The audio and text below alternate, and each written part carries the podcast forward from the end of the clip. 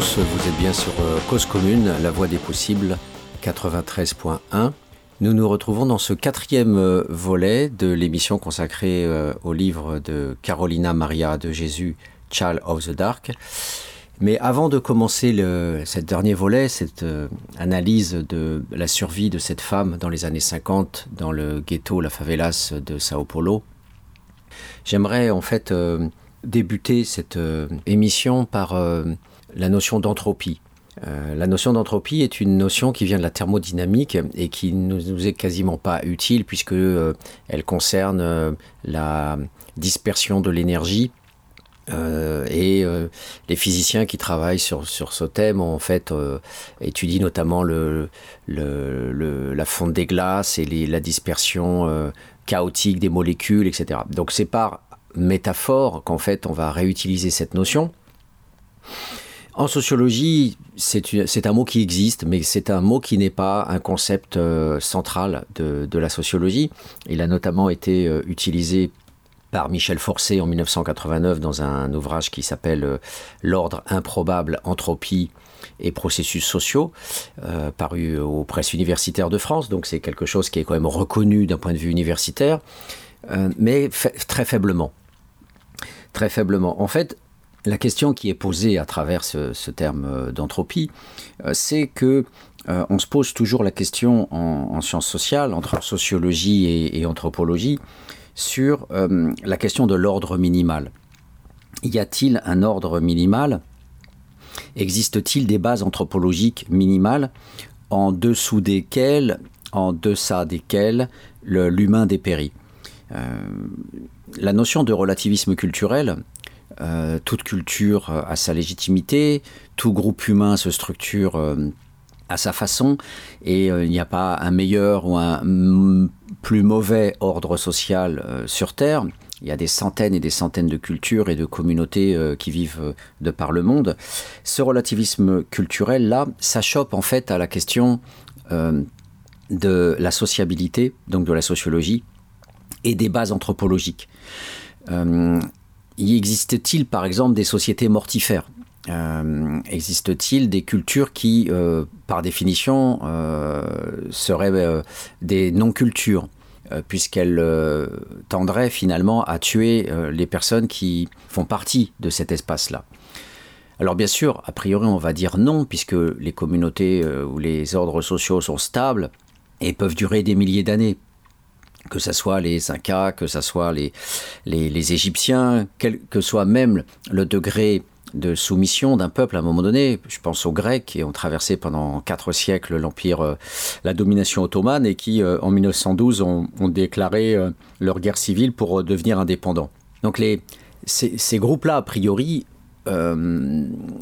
sont à la fois sociologiques et anthropologiques, au sens où ils font du bien à leurs acteurs sociaux, euh, qui vivent dans leur mythe, qui vivent dans leur économie, qui vivent dans leurs échanges matrimoniaux et qui vivent aussi dans le jeu et dans la détente et la relaxation, la sexualité, euh, l'apprentissage euh, et la découverte des enfants, etc.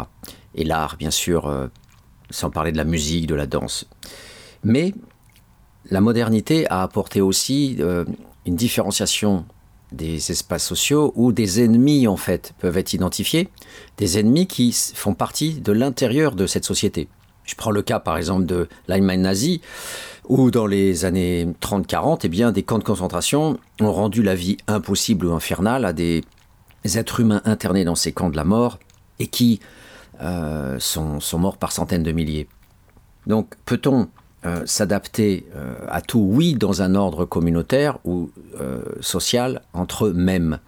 Mais à partir du moment où il y a la relation ami-ennemi, on peut faire vivre un chaos et on peut réduire à l'indifférenciation des individus dont on considère qu'ils ne doivent pas faire partie de notre ordre social.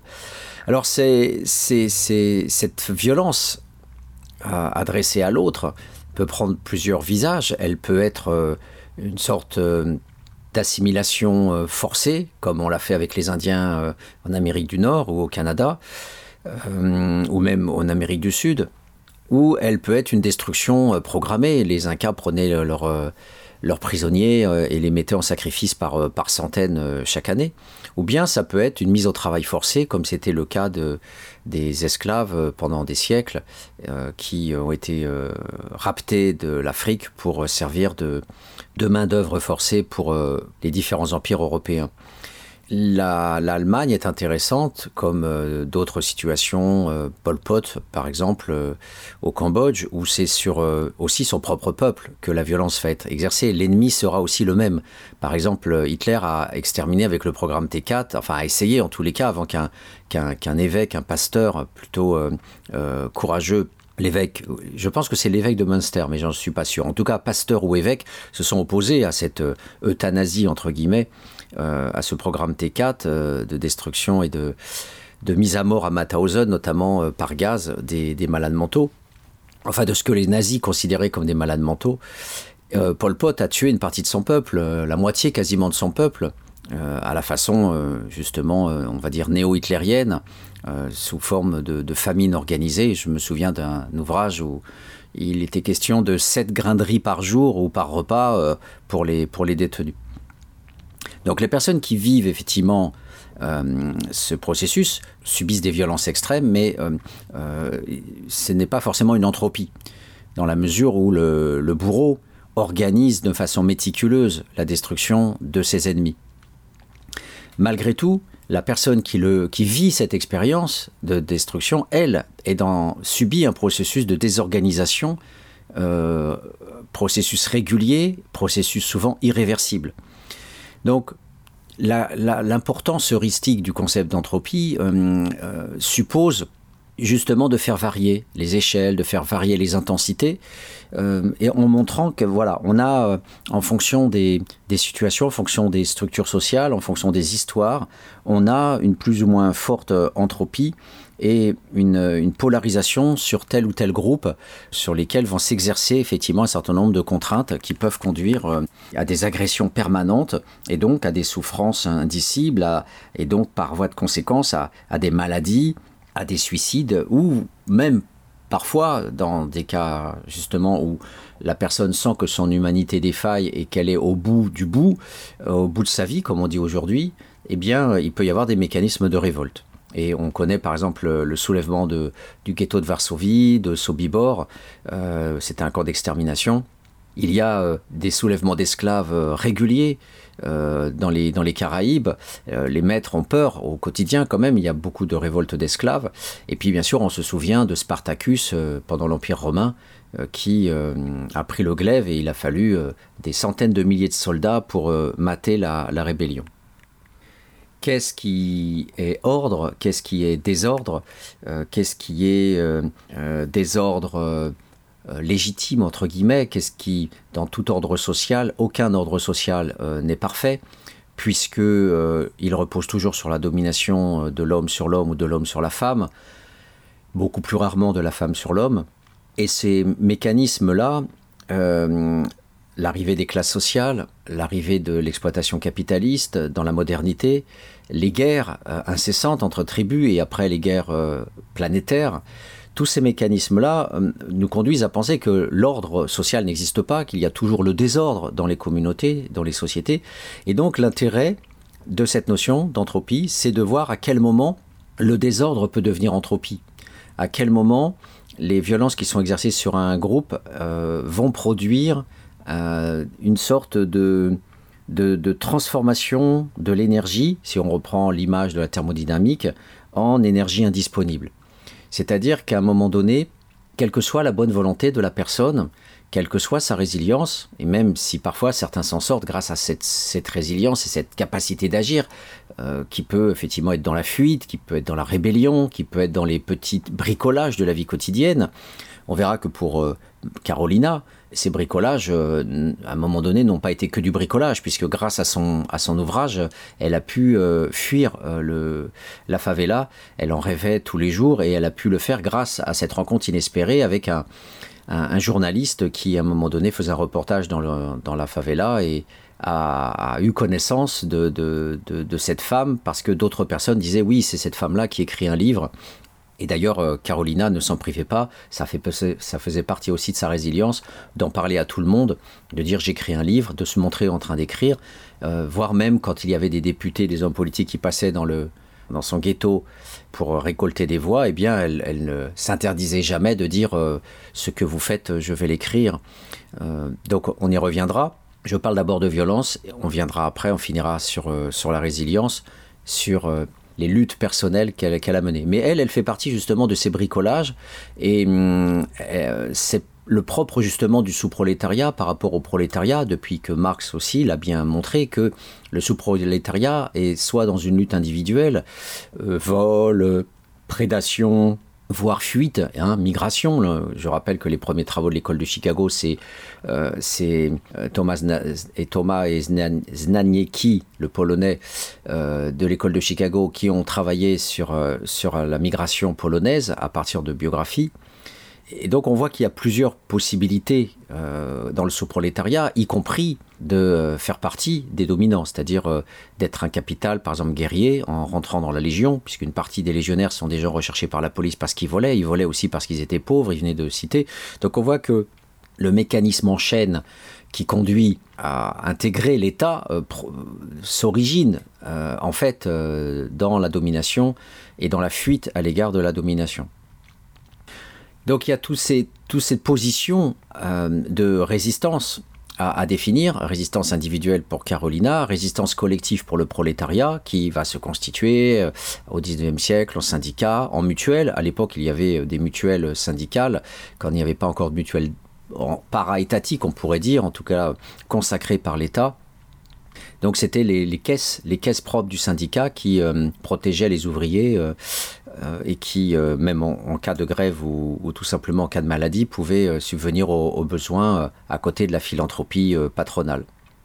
Donc le livre de Carolina va nous aider aussi à comprendre ce concept d'entropie qui existe aussi dans notre société, L'entropie, on pourrait la travailler, par exemple, du côté des migrants, euh, dans les mécanismes de rétention administrative, euh, les expulsions, les OQTF, euh, le fait de, loger les gens dans des gymnases, et puis de les ramasser de force dans, dans, la rue, mais sans leur donner des solutions de logement ou de travail ou de papier.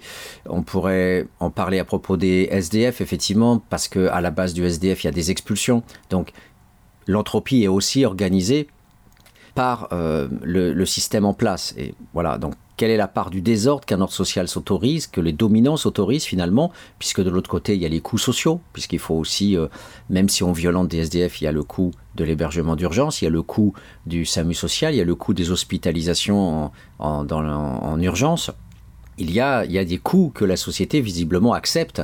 Elle accepte de produire son propre désordre et d'intervenir sur son propre désordre en, dépensant de l'argent, en dépensant de l'énergie.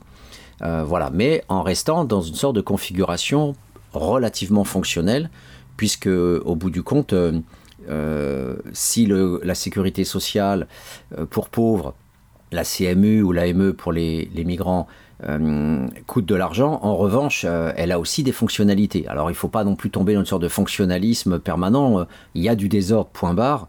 Il y a des choses qui ne sont pas véritablement mises sur l'agenda des politiques ou pensées comme stratégie.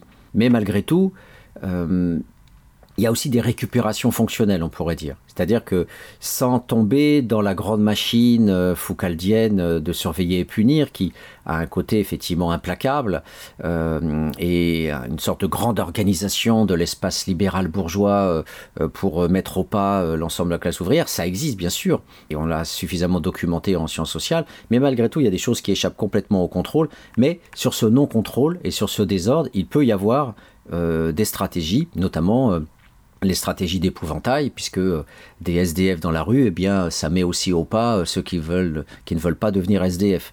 Voilà. Donc il faut ne pas oublier, euh, sans sortir du fonctionnalisme du pire, en évitant le fonctionnalisme du pire, en évitant cette illusion sociologique qui consisterait à croire que tout est contrôlé par les dominants, il n'empêche que ça peut aussi faire partie d'une récupération fonctionnelle euh, en vue de, mieux quadriller, de mieux contrôler euh, euh, des gens en leur disant eh bien, fais attention parce que si jamais tu continues comme ça, tu, pourras devenir aussi SDF. Donc, incitation à payer son loyer, bien sûr, comme incitation à rester au travail, à rester à sa place.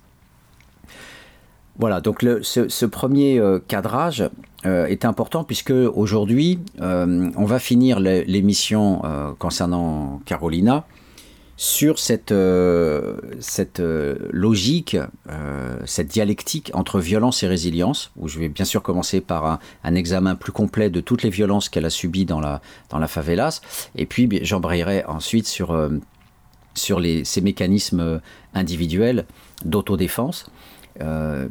Il est clair que quand on lit son ouvrage, je reviens sur Marx, on voit bien qu'il n'y a pas d'organisation syndicale de la favelas. Ils sont tous euh, sérialisés, comme le fameux sac de pommes de terre euh, évoqué par Marx, pensant les paysans en 1848 et qui vont euh, fantasmer et, projeter leur vote sur Louis-Napoléon Bonaparte comme le considérant comme un sauveur. Donc quelque part, Marx est un, des premiers euh, chercheurs en sciences politiques, on pourrait dire, à, penser les élections, à penser les, les, fantasmes et les mécanismes électoraux à travers, euh, à travers ces fantasmes.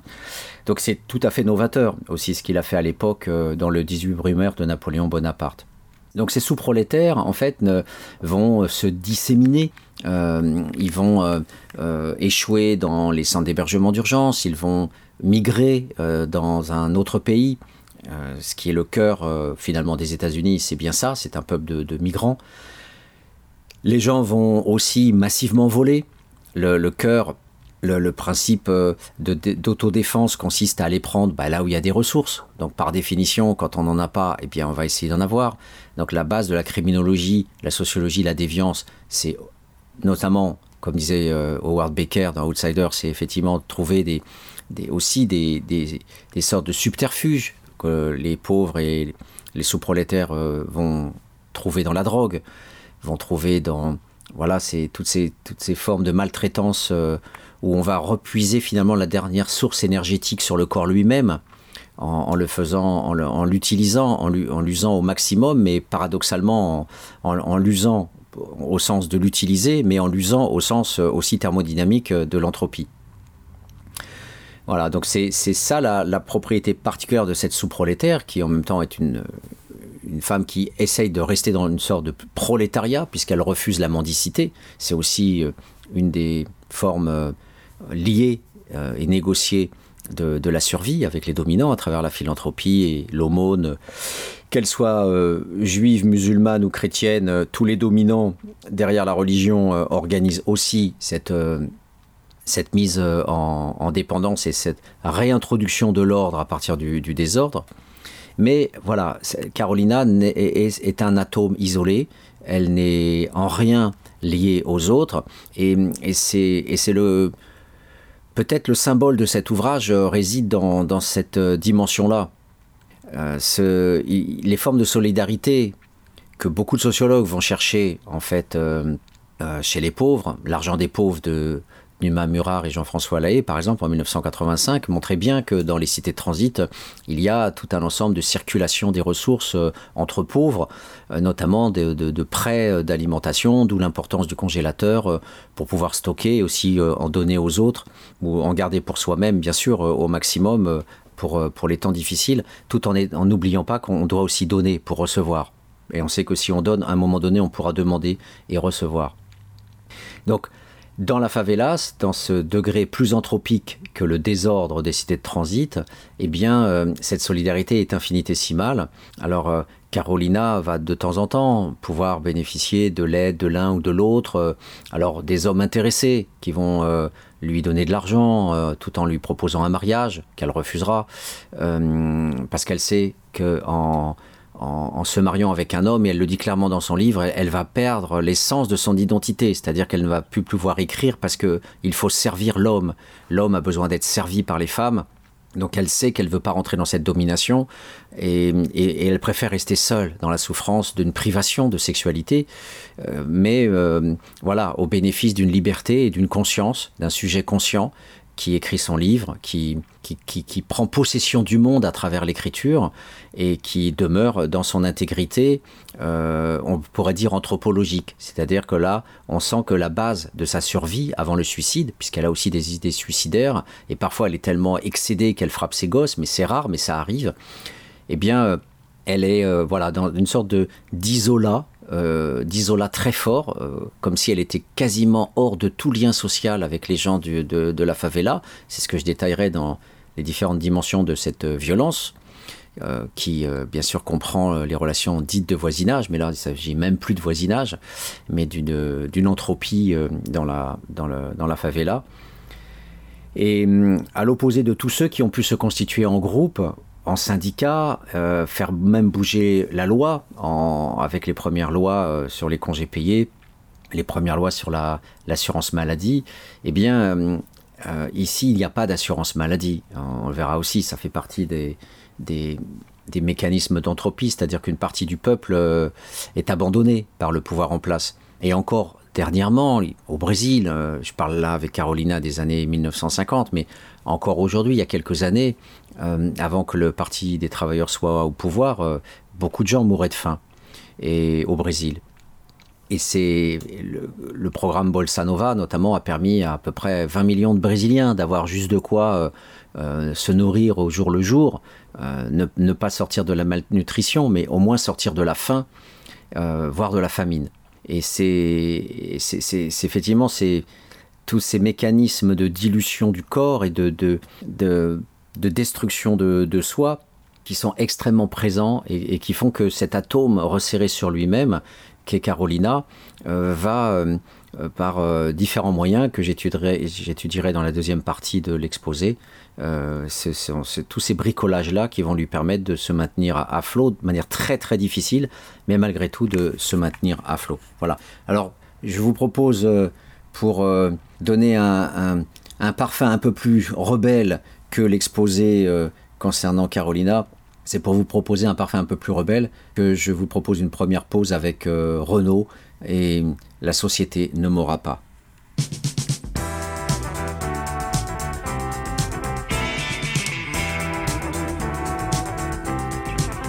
Y a eu Antoine avant moi, y a eu Dylan avant lui, après moi qui viendra, après moi c'est pas fini.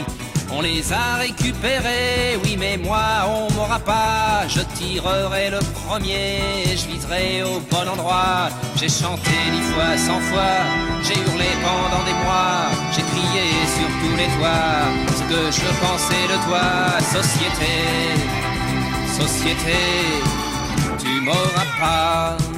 Cause-commune.fm J'ai marché sur bien des routes, j'ai connu bien des patelins. Partout on vit dans le doute, partout on attend la fin. J'ai vu occuper ma ville par des cons en uniforme qui étaient pas vraiment virils mais qui se prenaient pour des hommes. J'ai chanté dix fois, cent fois, j'ai hurlé pendant des mois, j'ai crié sur tous les toits ce que je pensais de toi, société, société, tu m'auras pas. J'ai vu pousser des barricades, j'ai vu pleurer mes copains, j'ai entendu les grenades tonner au petit matin.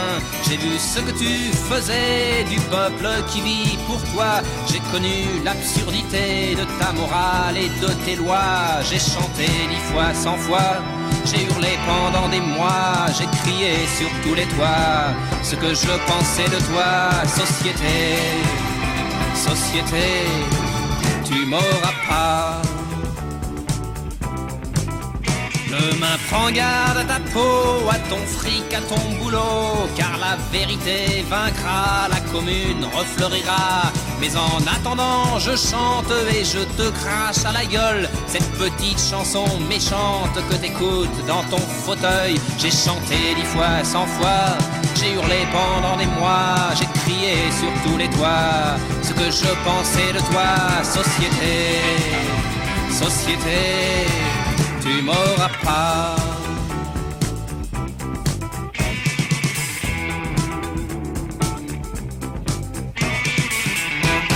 Voilà, nous nous retrouvons sur euh, Cause Commune, la voie des possibles, 93.1. Dans notre émission Les mondes rêvés de Georges, nous finissons euh, l'analyse de l'ouvrage euh, Child of the Dark,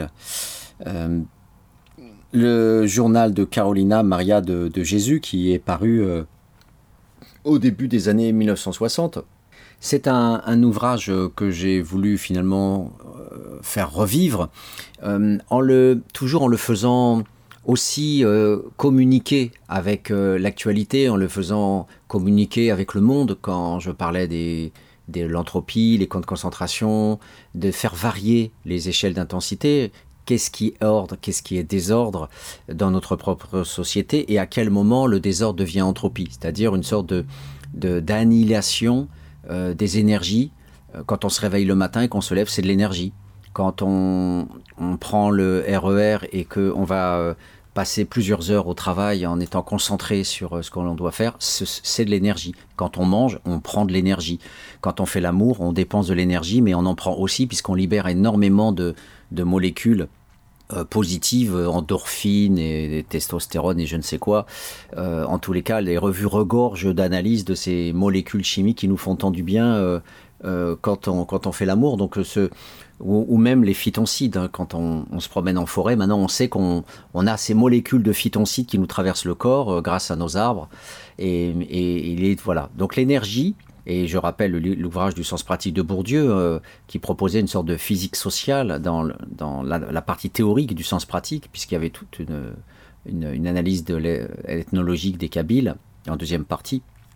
La physique sociale, l'analyse de la distribution de l'énergie, euh, voilà, c'était une façon peut-être scientiste et positiviste à l'époque de, parler de la sociologie euh, dans les années 60, mais il n'empêche que on est bien sur quelque chose de très sérieux. La vie sociale suppose la production d'énergie.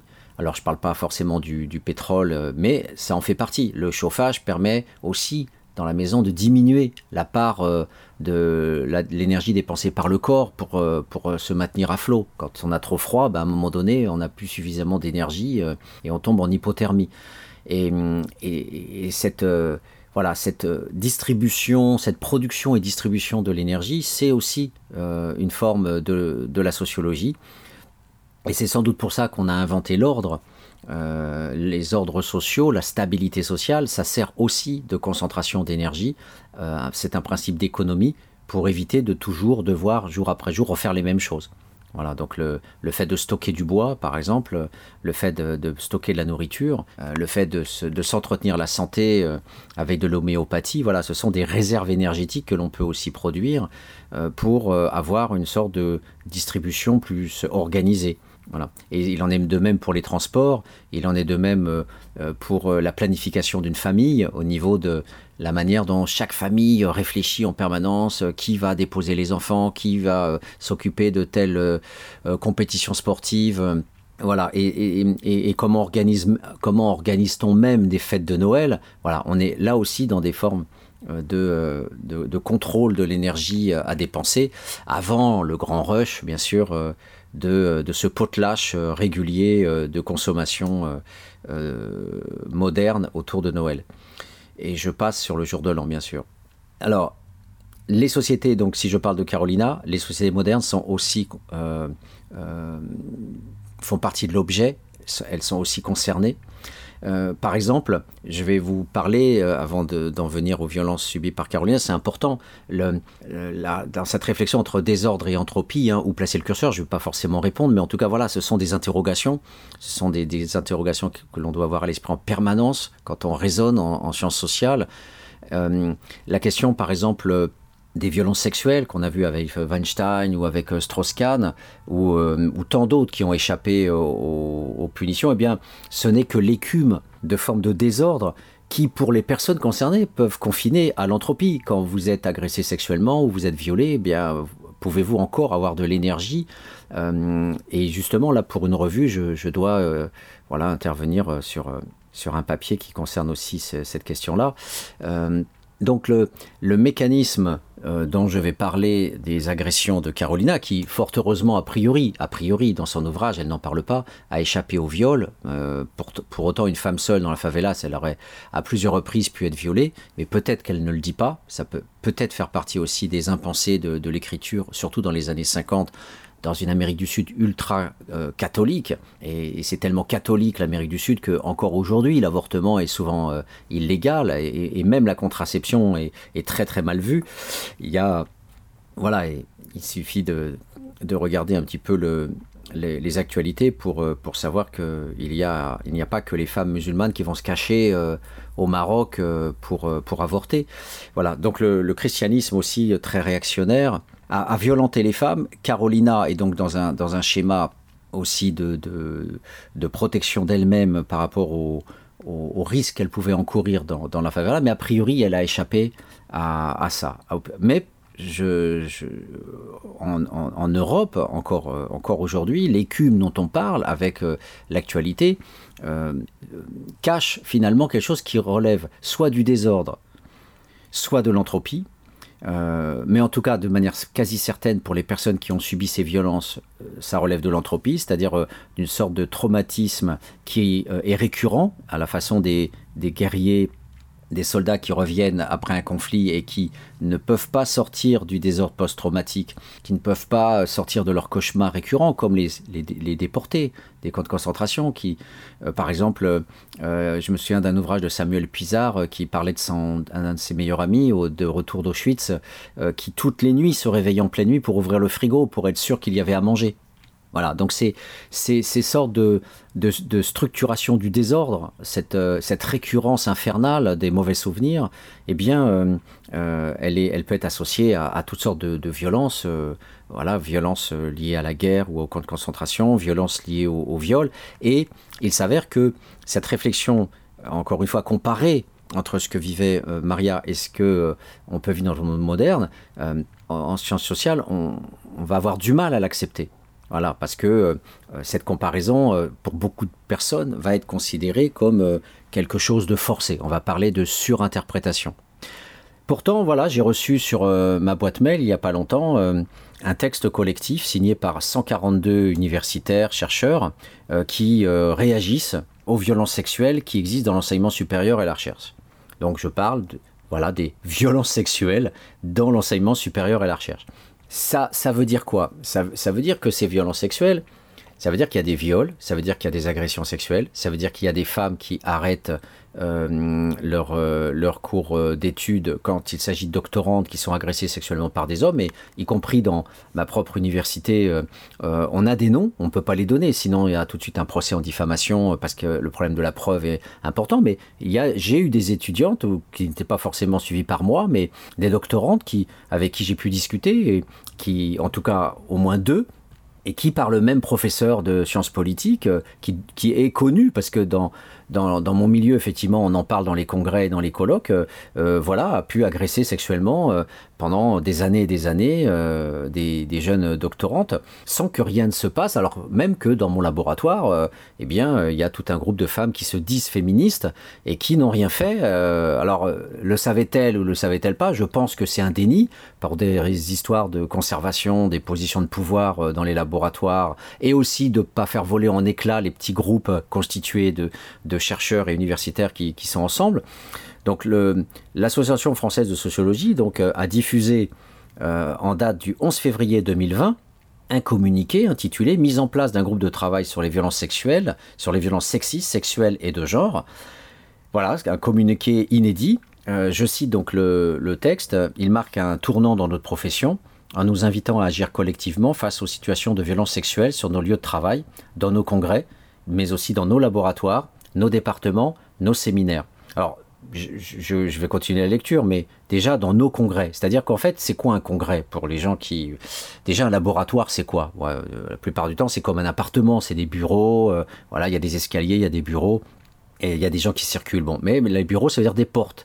Et donc, il peut y avoir effectivement, euh, dans les moments où on reçoit quelqu'un, bah, une porte fermée, et donc du coup, il n'y a pas de témoignage, et le prédateur peut agir à, à sa guise. Mais alors, dans un congrès, c'est encore plus fort de café, parce que dans un congrès, c'est un lieu ouvert, on est là dans un espace collectif, donc où, se situent les, violences sexuelles? Là, ça serait euh, très intéressant d'avoir les témoignages de ces femmes euh, pour connaître précisément comment le prédateur fonctionne, ça se passe comment? Alors, dans les centres d'hébergement d'urgence, euh, dans la dernière enquête que j'ai faite avec Christophe Blanchard sur l'intimité et la sexualité dans les, les foyers d'urgence, donc Paris essentiellement, mais on a aussi été sur Bordeaux et plus euh, secondairement euh, sur euh, Amiens et, Lyon, eh bien, les, femmes rencontrées nous disaient qu'elles étaient souvent agressées, coincées et plottées dans les ascenseurs. Voilà. Donc, il faut rentrer dans les détails de, tout ça parce qu'on rentre dans, des sortes de stratégies de serial violeurs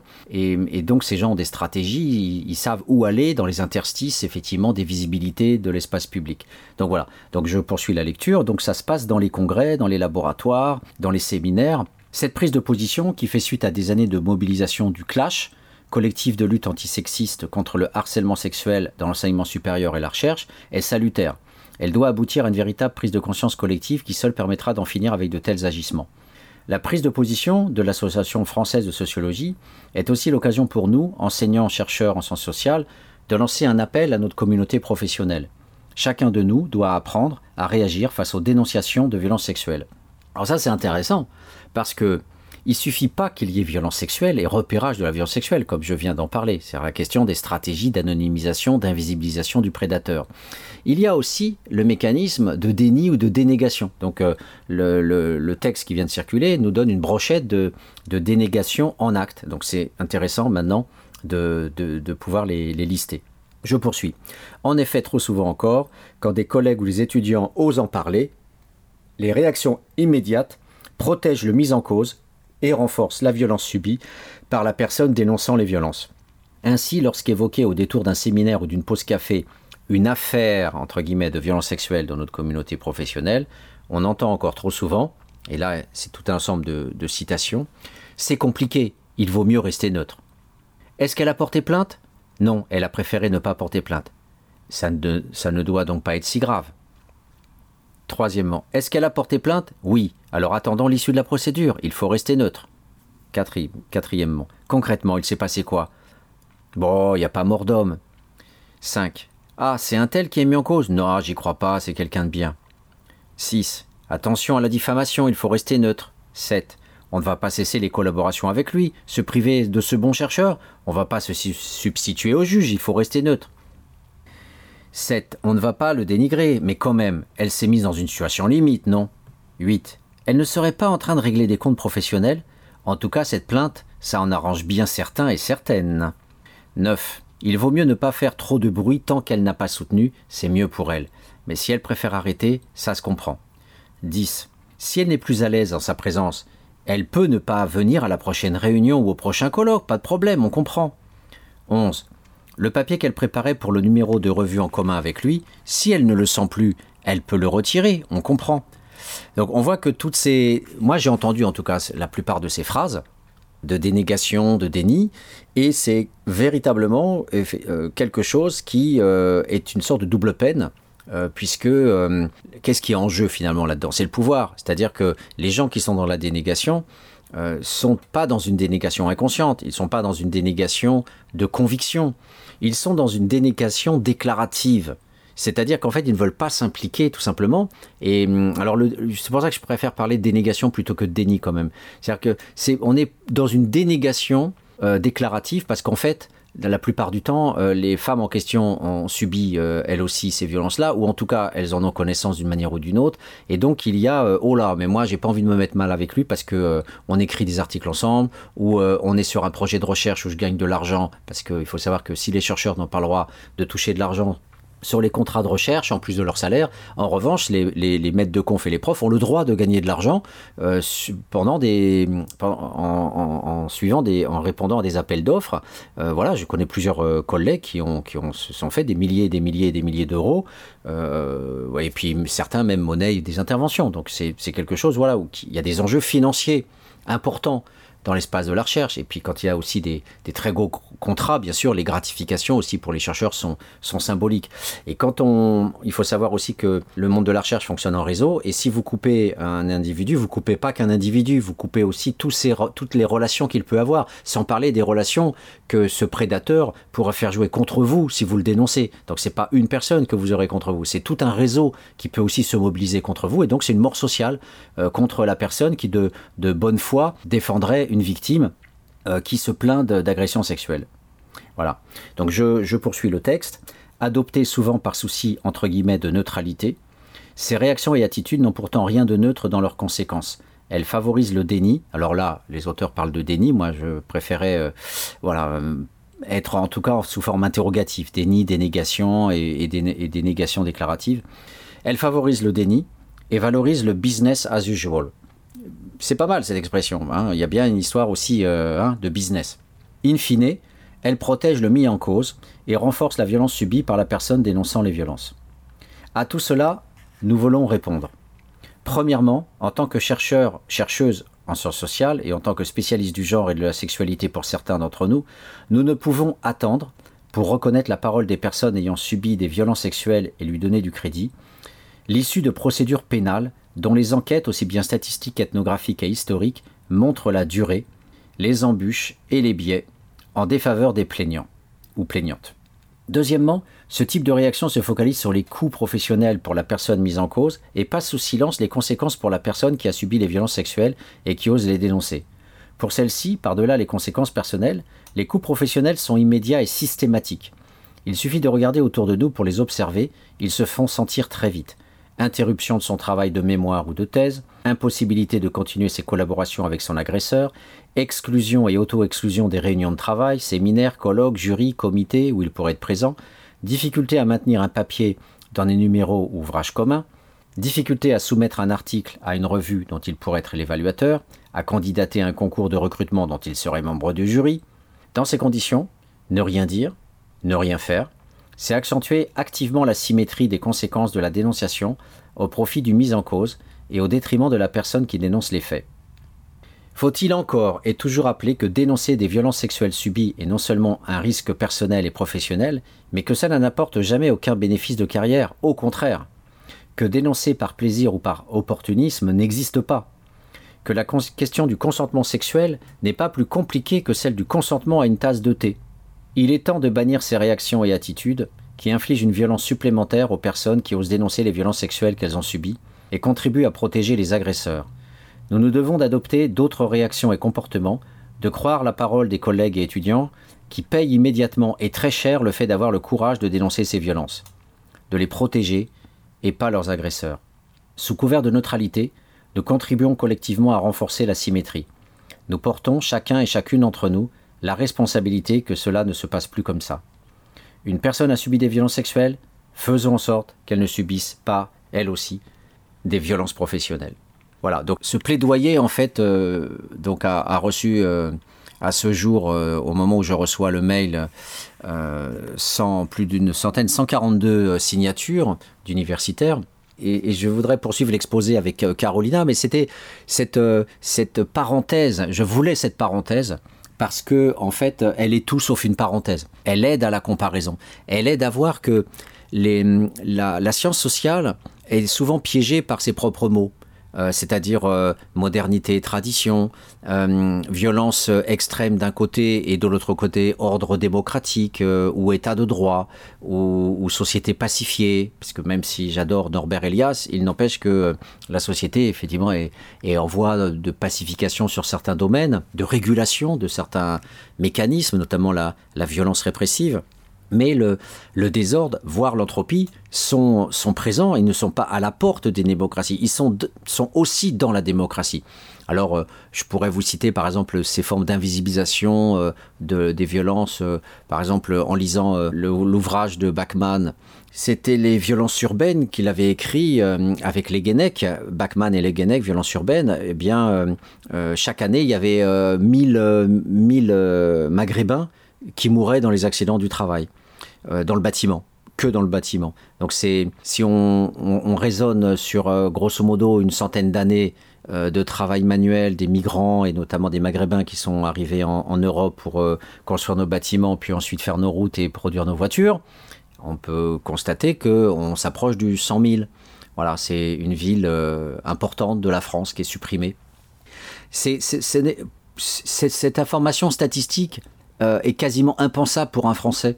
Euh, elle, relève de, là aussi du déni, c'est-à-dire euh, voilà, de l'invisible, de quelque chose qui n'existe pas, qui n'est pas constitué comme fait. Et pourtant, au cœur des démocraties, on a du désordre massif, voire de l'entropie, parce que les personnes peuvent effectivement euh, subir des souffrances telles que, au bout du compte, on a euh, euh, des consommations délirantes de médicaments ou du suicide ou des maladies, en tout cas des impuissances corrosives qui usent et qui déclenchent des maladies ou qui raccourcissent l'espérance de vie. Voilà, donc cette comparaison donc, est, très importante pour, pour que l'on puisse essayer de proposer plus souvent euh, des comparaisons euh, sur différentes échelles qui aujourd'hui sont très difficiles à faire. Euh, il y a une telle méticulosité parfois scientifique qu'on en vient à s'interdire beaucoup de choses. Là où au 19e siècle, on avait des grandes théories mondialisées sur c'est quoi le fonctionnement social, etc. Aujourd'hui, on est sur comment vivent les SDF à Paris, dans tel quartier, en tout cas que pour la population masculine, et de voilà sur un tout petit. Voilà, les objets sont tout petits les, formes de, recherche souvent sont, très petites et, on laisse aux philosophes euh, le soin de, disserter sur les, grandes catégories euh, transplanétaires. Donc c'est important, c'est un enjeu très important de réfléchir qu'est-ce qui fait que on attend 2020, 2020 pour que l'on parle des violences sexuelles dans l'enseignement supérieur, dans un monde qui se dit éthéré, la cité scientifique, des gens posés qui passent à la télé avec leur cravate et qui, qui viennent, euh, voilà, euh, calmement. Alors le prédateur lui-même va venir calmement sur le plateau de télévision. Euh, c'est ça, c'est comme Weinstein qui va parler à Hollywood de, son dernier film. Voilà, la, grande difficulté de, de l'analyse, c'est que le prédateur est beaucoup plus caché qu'un camp de concentration nazi qui, voilà, euh, bon, s'affiche. Euh, alors même que l'on sait que tous les, tous les textes qui nous restent de l'époque nazie sont des textes qui nous disent qu'il faut absolument cacher euh, l'existence des camps d'extermination eux-mêmes. Donc euh, il n'y a pas non plus un affichage publicitaire. Voilà. Mais malgré tout, dans notre modernité, euh, personne, personne hors de l'université ne peut soupçonner l'existence de ce texte, voilà, qui, qui, passe dans ma petite communauté, dans mon champ universitaire, et, qui malgré tout interroge pourquoi a-t-on attendu 2020 pour qu'on ose parler de, des violences sexuelles dans l'université. C'est, le, le, fait que ça sorte en 2020 révèle la chape de béton, l'espace des tabous qui existent, euh, y compris dans une communauté de gens qui se disent être des gens rationnels, qui objectivent en permanence. Et, bah, en fait, voilà, ça, ça pose toutes, toutes ces questions-là. Euh, que, que sont véritablement les chercheurs quand, en tant que euh, schizophrènes, ils sont capables euh, d'avoir un clivage.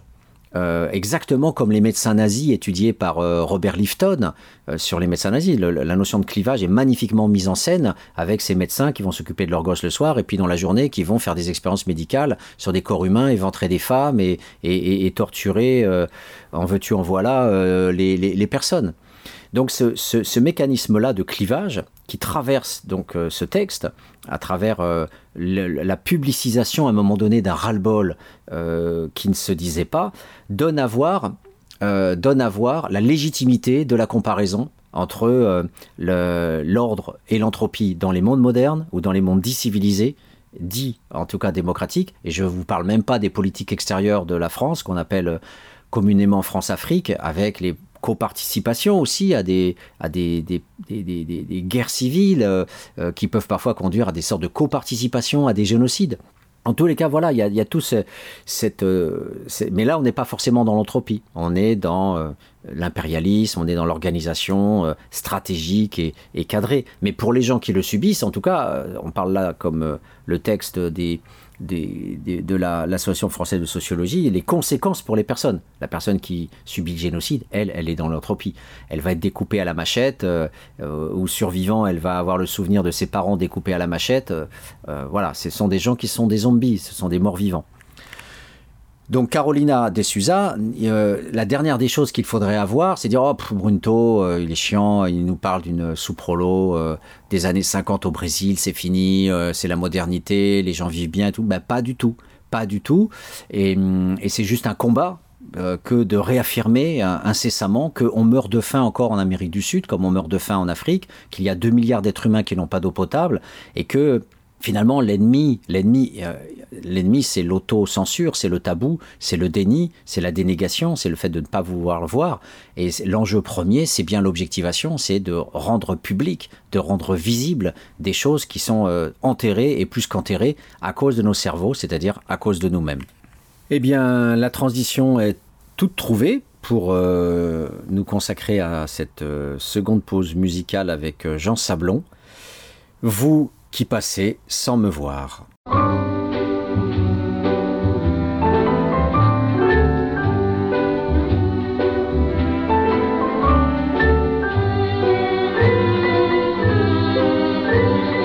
Cause commune, cause-commune.fm 93.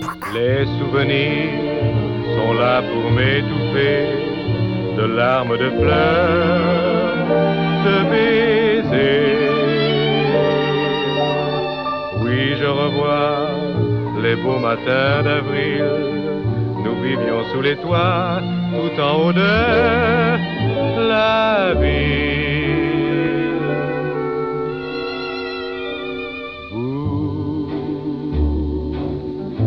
Qui passez sans me voir, sans même me dire bonsoir, donnez-moi un peu d'espoir ce soir. J'ai tant de peine, vous, dont je guette un regard. Pour quelle raison ce soir passez-vous sans me voir? Un mot, je vais le dire, je vous aime c'est ridicule, c'est bohème,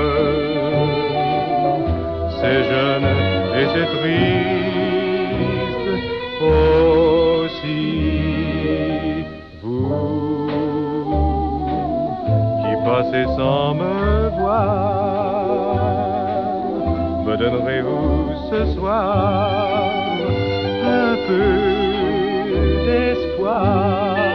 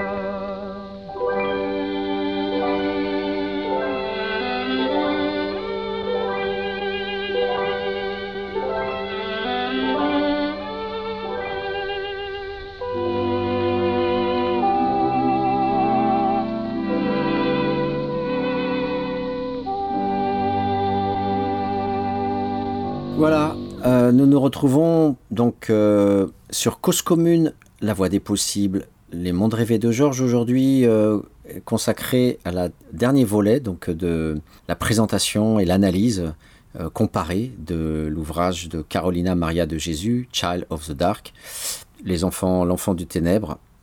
Et donc venons-en donc à cette entropie sous forme interrogative, désordre, entropie, violence extrême, euh, dispersion, euh, annihilation de soi, etc. Mais pas complètement, puisque euh, on finira sur sa résilience, notamment à travers l'écriture. Alors, l'entropie, je vais finalement essayer de donner à voir le cœur, l'essence de l'entropie. C'est ce qu'on pourrait appeler la sortie du monde social, l'anomie quelque part. Alors c'est pas l'anomie de Durkheim, parce qu'on pourrait effectivement avoir des, transformations du monde social qui font qu'à un moment donné, on se trouve en déphasage avec euh, les règles, les normes, a, nomi, nomos, les, les normes. C'est pas forcément euh, le cas, là je parle en termes de violence, d'agression directe sur une personne. Alors, euh, les agressions directes. Alors il y a des agressions qui sont vraiment directes, directes, comme la violence du social qui vient vers vous. La violence du social, c'est le fait que, alors même qu'elle vit en favela, qu'elle a construit sa baraque elle-même, euh, et qu'elle se, elle se retrouve finalement dans un, bourbier euh, euh, plein de, voilà, de détritus, un bourbier avec de la, de la, de la, de la terre mouillée, puisque c'est un pays tropical, eh bien, elle n'a pas d'infrastructure. Il n'y a pas, il a pas dans, dans l'entourage de, des prestations publiques de quoi que ce soit. Eh bien, il y a quand même l'électricité puisqu'elle elle écoute son, sa radio, mais elle n'a pas de lumière chez elle. Eh bien, pourtant, elle paye la taxe de la lumière. Voilà, l'État lui réclame de payer une facture d'électricité euh, alors que euh, mais d'électricité par rapport aux lumières qui qui, euh, qui seraient présentes dans le dans, dans le ghetto alors qu'elle dit que personne n'a la lumière dans, dans sa baraque voilà donc ça c'est pas grand chose mais quand on est dans le vide total et qu'on a tant de difficultés à nourrir ses enfants et que la mort elle est liée au cruzeros que vous avez dans la dans, dans vos porte-monnaie eh bien le fait d'être obligé de sortir des cruzeros pour payer la taxe de la lumière quand vous n'allez pas donner à manger à vos enfants c'est mortifère. Le, ce qui, j'en avais déjà un petit peu parlé, mais l'agression euh, directe aussi, euh, mais cette fois-ci un peu plus indirecte, c'est quand elle, les rares fois où, euh, à cause du fait qu'elle est vraiment dans la dèche et qu'elle a vraiment pas d'argent avec les récupérations de, plastique et de canettes, son travail en fait, puisqu'elle aime pas la mendicité. Et elle se, elle veut justement dans cette dans ces hiérarchies et ces statuts entre sous-prolétaires, elle préfère travailler, récupérer, être dans la bif, être un peu bifin, euh, même si c'est la bif de base, hein, c'est la bif de, droit commun, on va dire, avec des objets standards, c'est pas la bif de récupération pour faire euh, des reventes euh, plus sophistiquées, comme c'était le cas des bifins dans les années 50-60 euh, un peu partout en, Europe. Eh bien, quand elle va voir le service social de manière un peu désespérée, elle, ne récolte pas d'argent, mais juste effectivement une enquête administrative pour, pour reconnaître le nom de ses enfants. Et même une fois, elle, elle, elle y va, elle, est, elle est finalement euh, avec la patate chaude. Elle est conduite à, devoir aller dans plusieurs structures, aller à l'hôpital, le service social, revenir dans un autre service. On l'a, fait circuler comme ça, donc elle dépense de l'argent en bus en plus. Elle le dit, elle a dépensé tout son argent dans les transports. Et au bout du compte, euh, elle ne reçoit que de la médisance de la part des travailleurs sociaux ou même du médecin donc euh, dans le service social hospitalier et elle est mise à la porte par un policier. Voilà, donc euh, elle elle euh, elle n'a pas dans son ouvrage les outils pour euh, nous, nous, nous analyser le mécanisme social, bien sûr, la, façon dont, dont, dont, travaillent les, assistants sociaux au Brésil. Mais elle nous donne juste à voir par petites touches le fait que ce sont des petits bourgeois cachés dans leur, euh, au centre-ville, dans leur bureaucratie, et qui finalement ne, sont totalement coupés euh, de, de la favela, ne viennent jamais sur la favela, dans les années 50, il n'y a pas comme aujourd'hui les visites à domicile dans les cités euh, ou, euh, ou la brigade des mineurs euh, qui peut intervenir en, cas de maltraitance sur, les enfants. Donc elle a, elle a aucune aide de, de l'État. Il a pas de voilà et, même au niveau médical, j'en ai parlé. Les, euh, il y a bien sûr une eau non potable. euh, Les gens se lavent dans la rivière, euh, ils pissent, tous les détritus sont les excréments dans la dans la rivière et il y a des vers, il y a des parasites et il y a des infections. Par exemple, à un, moment donné, elle, nettoie la tête de, son, de sa fille bébé et elle enlève, un matin, elle enlève 21 poux sur la tête de, de son bébé. Donc il y a des camions, euh, des services médicaux qui passent euh, en estafette pour euh, désinfecter, mais c'est payant. Voilà. Et hum, même quand elle est malade, la, la plupart du temps, elle ne peut pas se soigner parce que euh, il n'y a pas de sécurité sociale et elle ne peut pas payer le, médecin. Donc là, la question effectivement là de, de, l'entropie, elle, elle, est, elle est présente sous, sous la forme d'une sorte d'abandon des populations pourtant elle est brésilienne. les politiciens viennent de temps en temps, mais uniquement pour parler. un seul a organisé un banquet, donc là, tout, le ghetto se, rue sur le banquet, et bon, il y a seule une petite partie pourra profiter de, la nourriture. Voilà. Donc on, a vraiment une néantification, une sorte de cordon sanitaire qui est dressé entre le reste de l'espace euh, urbain qui bénéficie euh, du social, de la santé et, de tous les avantages euh, fournis par une ville moderne. Et de l'autre côté, il y a la favela où elle, ne doit, elle ne doit ses cruzeros, sa monnaie, qu'à son travail et uniquement à son travail sans pouvoir bénéficier de rien.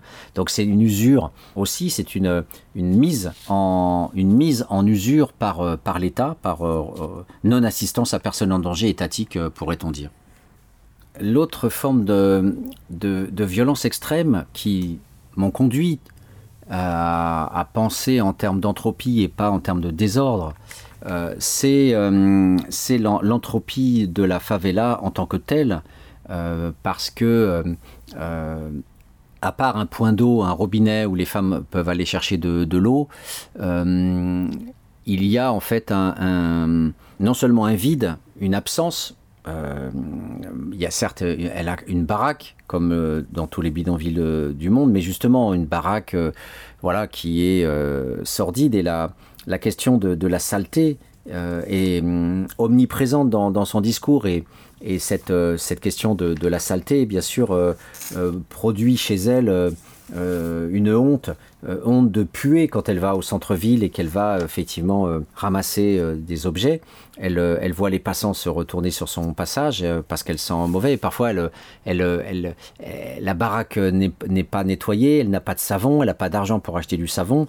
Et donc, c'est c'est cette image que j'évoquais dans, dans les émissions précédentes, cette image d'elle-même en termes de souillure, de poubelle, qui revient de manière lancinante à, son esprit. Et là, on est bien dans l'entropie, on, est dans cette sorte de, de, de, destruction de, de, soi par le corps. Un corps qui pue, un corps euh, qui est malade, un corps euh, dont on ne peut pas s'occuper alors qu'on voudrait s'en occuper et qui dépérit petit à petit euh, à travers la mésestime de soi, à travers les, maladies et bien sûr la, mauvaise nourriture qui, entraîne toutes sortes de d'atteintes, de, de marquage du corps et de vieillesse prématurée. Il y a un passage dans le texte sur, il y a tellement de paragraphes qu'on pourrait citer pour, pour évoquer ce, ce dégoût d'elle-même et en même temps toujours cette dialectique avec la résistance. Euh, elle, euh, par exemple, ce passage très ambivalent qui est symptomatique. Euh, pendant deux semaines, elle dit Je, je n'ai pas pu laver mes vêtements par manque de savon. les lits sont tellement sales que ça me donne envie de vomir.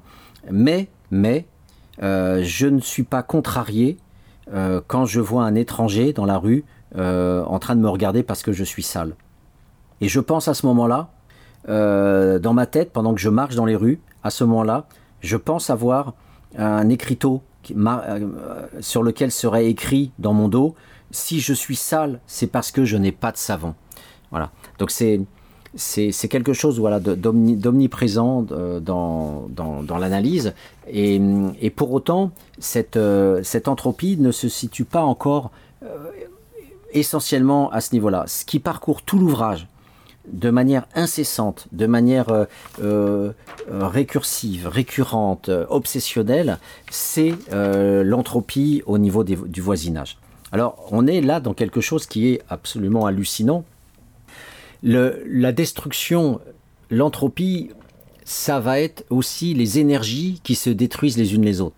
Euh, tout le monde souffre dans, un, dans une favela et les femmes qui sont autour d'elles ont des hommes qui les battent, ont des hommes qui boivent, ont des hommes qui, jouent, euh, ce sont des femmes elles-mêmes qui sont sales, ce sont des femmes elles-mêmes qui, qui, qui, boivent de l'alcool ou qui, qui sont désespérées. Et comme je le disais dans les, les émissions précédentes, on a des scènes dantesques de ces femmes battues qui partent la nuit nues dans les rues pour échapper à la mort ou échapper à la souffrance des coups.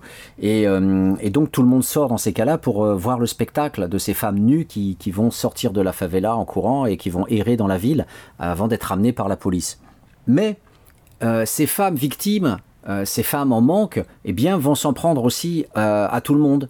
Et hum, le, récit de Carolina est un récit saturé par les agressions de ses enfants par ces femmes. Ces, ces femmes qui la voient, elle, écrire, qui la voient ne pas avoir d'homme, euh, sont jalouses. C'est et donc elle, euh, va devenir un bouc émissaire euh, dans cette favela parce que elle a cette différence d'être une femme qui est perçue comme une intellectuelle, d'être une femme qui qui voilà peut être vue avec son, son cahier et son et son crayon. Et donc les, ces femmes s'en prennent à ses enfants. Et souvent, quand elle rentre de, de son expédition en ville euh, et avec ses quelques cruzeros et ses quelques produits euh, pour nourrir ses enfants, eh bien souvent les enfants, elle les voit en train de se faire battre par, par ces femmes, euh, sans bien sûr parler des insultes toujours présentes et parfois des attaques. On essaye de lui mettre le feu à sa baraque. Euh, une autre fois, pendant qu'elle est absente, euh, on lui a cassé ses fenêtres euh, et enfin sa fenêtre et on lui a balancé à l'intérieur de la merde. Ce qui fait que bon, en plus de toute la fatigue qu'elle a, parfois elle rentre à 11 heures du soir ou minuit. En plus, elle doit nettoyer sa baraque, sans parler des enfants qui sont terrorisés parce qu'ils ont vécu et elle doit rassurer ses enfants et les protéger par, rapport, euh, par rapport à ça. Mais c'est aussi le spectacle. L'entropie, c'est aussi le spectacle que ces enfants doivent vivre et qu'elles ne, voudraient qu'ils ne voient pas. Ces femmes nues qui courent dans le ghetto, euh, cette sexualité débridée où tout s'entend le, soir et que ces enfants aussi posent des questions. Euh, elle a notamment aussi un enfant qui a 11 ans va commencer à, à tripoter euh, une de ses sœurs. Donc euh, elle, elle en parle de manière allusive très rapidement dans l'ouvrage, mais voilà, euh, à 11 ans, il y a déjà eu euh, une entropie dans sa propre famille, avec son fils qui voilà a commencé à toucher sa sœur et, sa, fille lui en a parlé heureusement euh, rapidement, donc elle a visiblement pu gérer ça, mais on ne connaît pas dans les détails la suite de, cette affaire. Donc une violence sexuelle aussi. Voilà, euh, voyez, j'en parlais avec l'université, avec les, les prédations sexuelles des mâles dominants. Eh bien, il y a aussi, euh, voilà, de, manière euh, euh, rhizomique, capillaire, insistante, cette, visibilité du sexe et, aussi, bien sûr, voilà, ces, viols conjugaux et, ces, femmes qui, qui tentent désespérément d'échapper à l'emprise des hommes. Donc en cascade, effet papillon, en cascade, eh bien, euh, ces femmes se vengent. Elles se vengent sur quelqu'un qu'elles estiment être en meilleure situation. Ah, elle, elle n'a pas d'homme, etc. Elle se prend pour qui? Et, donc, c'est ce que j'appelais la réduction à la norme. À l'époque où je travaillais euh, au Val-Fouré et où j'avais pu euh, étudier le mécanisme de, ces jeunes qui s'en sortent un petit peu mieux que d'autres et qui, par exemple, vont monter un petit groupe de rap, mais lors d'une soirée, eh bien tout leur matériel va être cassé parce que considéré euh, comme euh, n'ayant pas demandé l'autorisation de jouer dans la cité euh, pas au caïd. Et donc du coup réduction à la norme. Tu te prends pour qui toi euh, notamment c'était quelqu'un qui était sorti qui avait fini par habiter en dehors de la cité qui revenait pour un concert et donc qui en tant qu'étranger se la pétait en, en, en venant exposer à tout le monde sa réussite d'une certaine façon. La violence anthropique c'est aussi le risque d'être agressé par les hommes puisque c'est pas forcément des agressions directes euh, contre elles. Euh, ça peut être euh, des dérapages qui sont liés à des agressions entre hommes qui se battent euh, pour euh, des histoires de, de dettes, des histoires d'alcool, des histoires de femmes.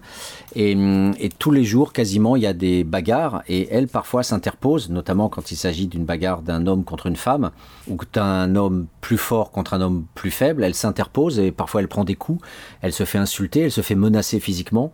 Et hum, heureusement, on se dirait dans, son récit, heureusement, a, priori, elle n'a pas pris de coups de couteau, mais il y, a, il y, a souvent des menaces. Je vais venir te tuer, je vais venir t'égorger, et, et souvent les hommes sortent un couteau en lui montrant, et je vais passer cette nuit, etc. Donc c'est l'entropie, c'est non seulement des spectacles permanents de violence, euh, ce sont des agressions sur ses enfants, ce sont des agressions contre elle, euh, ce sont des formes d'intervention où elle essaye de gérer cette entropie et ça se retourne contre elle. Et au bout du compte, en fait, c'est une mise en risque généralisée. Pour finir sur ce thème de la violence, euh, c'est une mise en risque généralisée, une usure permanente parce que le travail ne suffit pas.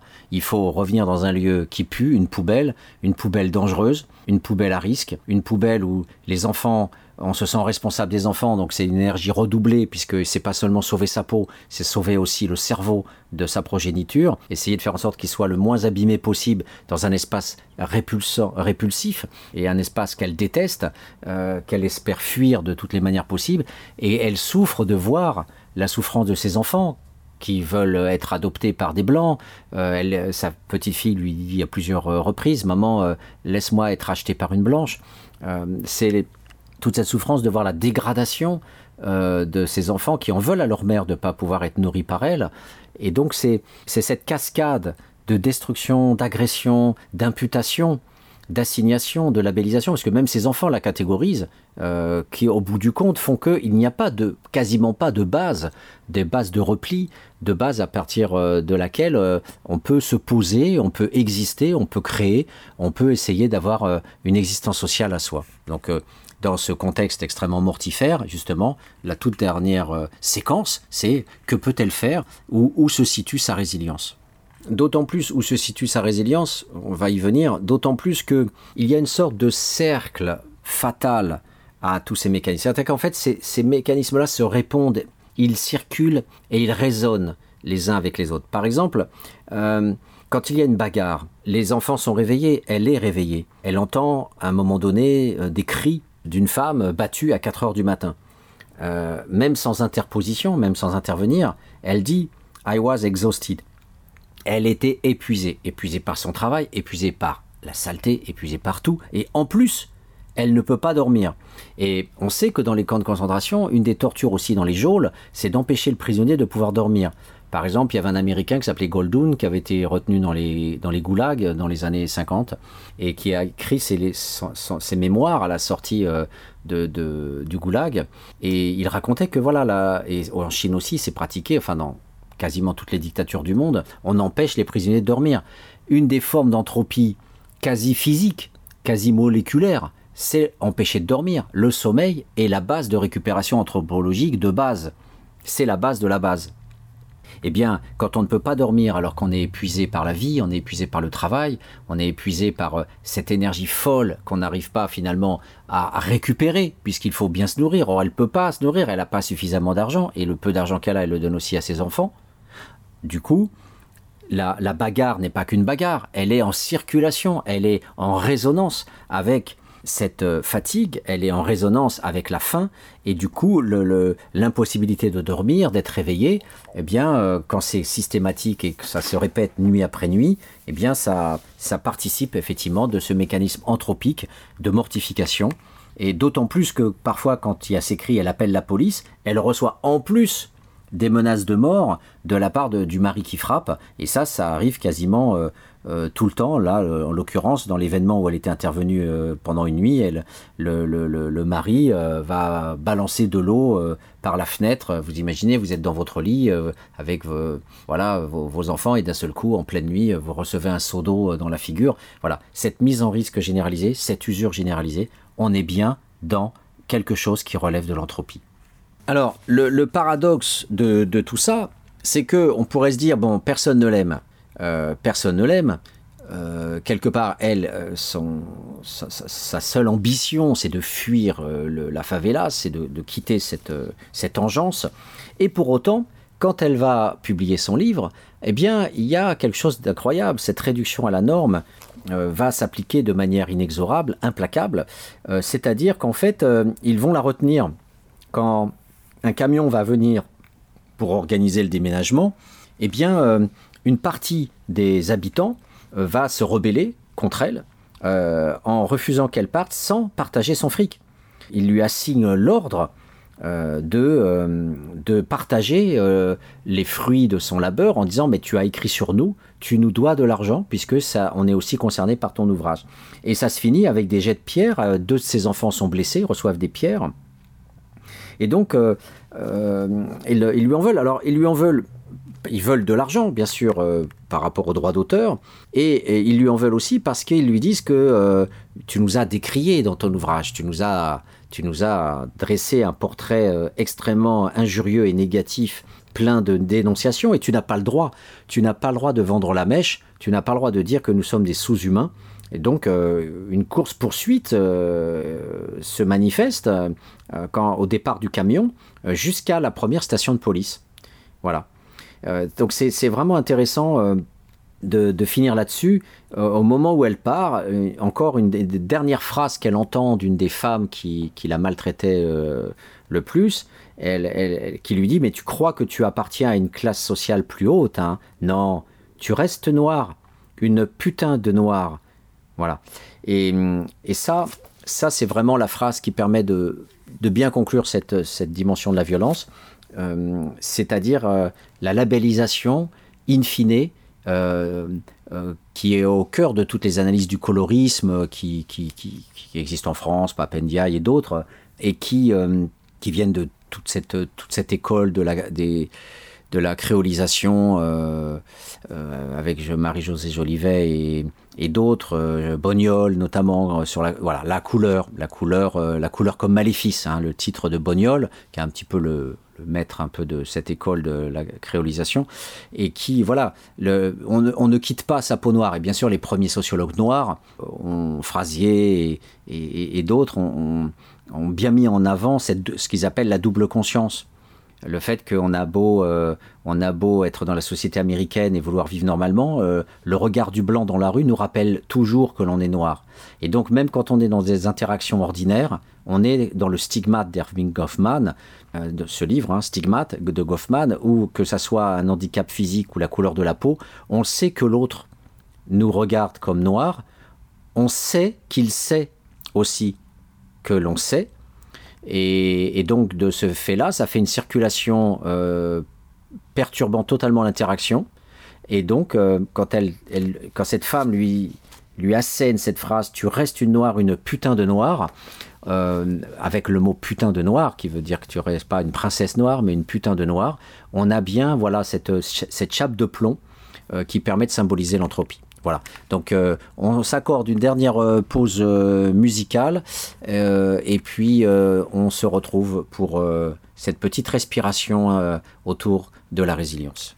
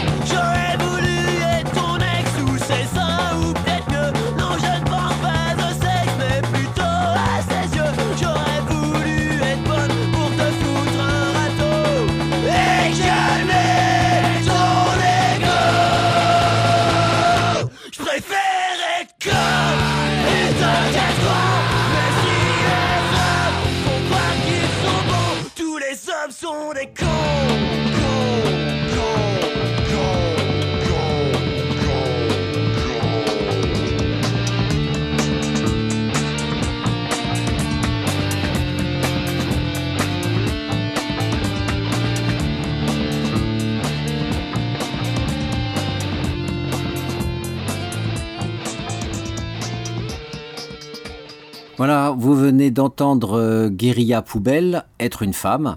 Euh, je pense que l'émission euh, se prête tout à fait à, à, cette, à ce morceau musical.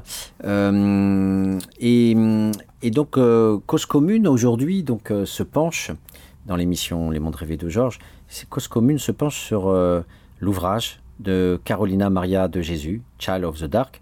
Et nous voulons maintenant finir ce, cette analyse autour de, de l'écrit justement, autour de l'ambition que cette femme euh, survivante euh, avait euh, de devoir euh, finalement porter témoignage. Alors, on dit tout et rien quand on dit euh, faire écrire un témoignage, parce qu'en fait, euh, j'aurais pu consacrer euh, finalement une émission entière euh, dans le détail, de manière fouillée. J'y reviendrai sans doute dans d'autres euh, émissions sur euh, la richesse d'une immense complexité euh, autour de l'écriture. La, la, la lecture de l'ouvrage marque mon cerveau à un premier niveau déjà, c'est que c'est une femme qui est fière de dire à tout le monde qu'elle écrit.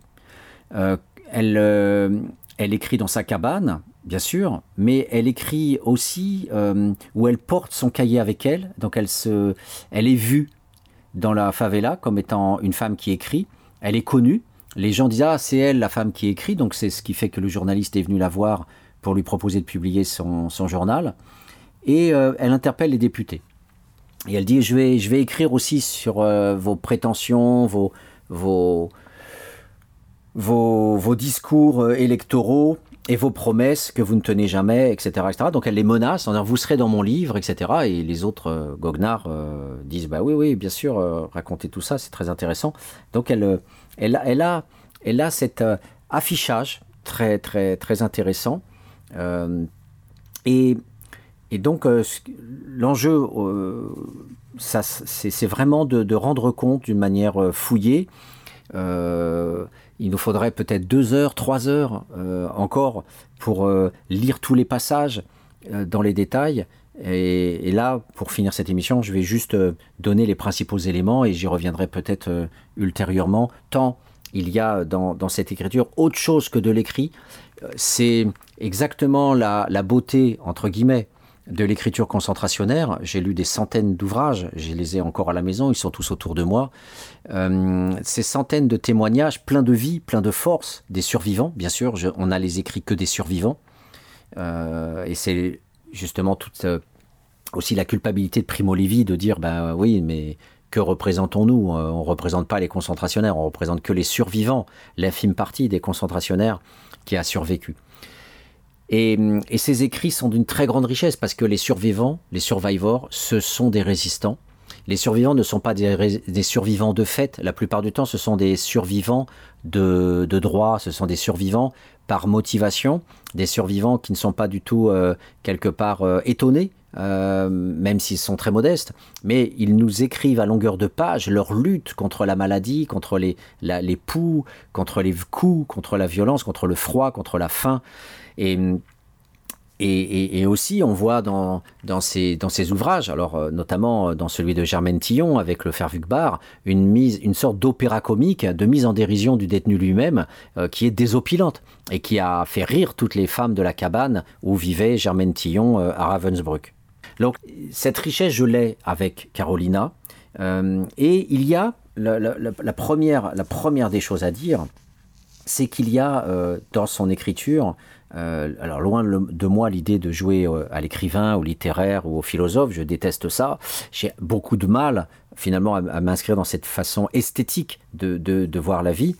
Euh, il n'y a rien d'esthétique dans, dans l'immédiat. C'est un cri primal, c'est un cri vital. On retrouve, en fait, elle se façonne elle-même sa base anthropologique. Quand son corps ne lui permet plus d'avoir l'énergie, eh bien, il reste l'âme, il reste sa conscience, et elle, grâce à la conscience proprement humaine, c'est ce que Robert Antelme disait, il disait finalement, euh, je, reste, euh, je reste un être humain, euh, et, et comment puis-je rester humain En prenant ce que les nazis ne pourront jamais m'enlever, en regardant les étoiles. Jamais le nazi ne pourra m'empêcher de regarder les étoiles, et jamais le nazi ne pourra tuer la nuit et tuer les étoiles. Donc, dans l'espèce humaine, l'espèce humaine, Robert Antelme pose la base anthropologique de la subjectivation. Cette subjectivité, cette conscience de soi qui est cette part résiduelle qui reste en nous avant de devenir un mort vivant et qui fait que on peut, sur ses ressources propres, quand il ne reste plus rien, quand le corps est défaillant et que l'environnement est, entièrement violent, eh bien il reste cette, cette, cette déprise euh, par euh, une emprise sur soi-même cette déprise de l'environnement par cette emprise sur soi-même. Donc il n'y a rien, je ne vais pas du tout euh, parler de poésie euh, pour faire croire qu'il y a une esthétique euh, de la violence ou pour faire croire que on peut être comme un écrivain ou comme un artiste quand on est dans ces situations-là. Ce n'est pas comme ça que ça marche. la poésie d'apparence est en fait un onirisme social, est en fait une rêverie une rêverie, euh, une rêverie de soi, une rêverie de la beauté, une rêverie de la grandeur. Et c'est bien euh, l'onirisme social, euh, anthropologique, qui traverse tout, l'ouvrage. Elle, elle rêve de châteaux, elle rêve d'être riche, elle rêve d'être belle, elle rêve de jardin, tout ce qu'elle voit dans le centre-ville et qu'elle n'a pas bien sûr dans la favelas. Donc l'écriture, c'est d'abord une écriture qui ne doit pas être belle dans l'écrit formel, elle doit être belle dans le fond. C'est-à-dire que par le mot, c'est comme euh, ces gens qui crevaient de faim et qui mettaient des pierres dans la soupe en faisant croire aux enfants qu'il y allait y avoir des grosses boulettes de viande. Mais euh, la cuisson était longue et du coup, entre-temps, les enfants s'endorment. Voilà. Elle produit un leurre. L'onirisme social, les fictive storytelling, les mondes rêvés de Georges, eh bien aujourd'hui, ce sont les mondes rêvés de Carolina Maria de Jésus.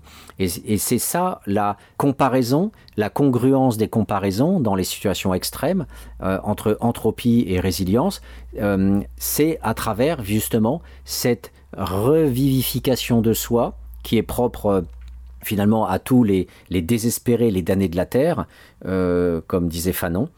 c'est ça la pierre angulaire finalement. C'est pas de rentrer dans le monde commun. Ce n'est pas cette sorte de masturbation intellectuelle des écrivains, des littéraires, des philosophes qui vont nous dire elle restait comme moi finalement. Non. Ce qui est le propre de, ces personnages-là, c'est que c'est nous qui allons vers eux. C'est nous qui apprenons euh, finalement la beauté euh, anthropologique de l'onirisme social. C'est-à-dire qu'il y a une subjectivité propre, particulière, qui est celle du héros, qui est celle de la personne transcendantale, que ne sont pas les philosophes, ni les écrivains, ni même les sociologues ordinaires. Et c'est nous qui devons aller vers elle. C'est nous qui devons voir en, elle l'héroïne dont on doit s'inspirer dans notre vie. Euh, nous qui euh, nous euh, désespérons et rentrons en dépression euh, quand on voit le gouvernement macroniste et ses logiques euh, d'individualisation néolibérale, de capitalisation des points de retraite euh, ou de destruction du service public. et je parlais récemment avec une doctorante totalement dépressive parce qu'elle vivait dans sa chair tous ces mécanismes néolibéraux.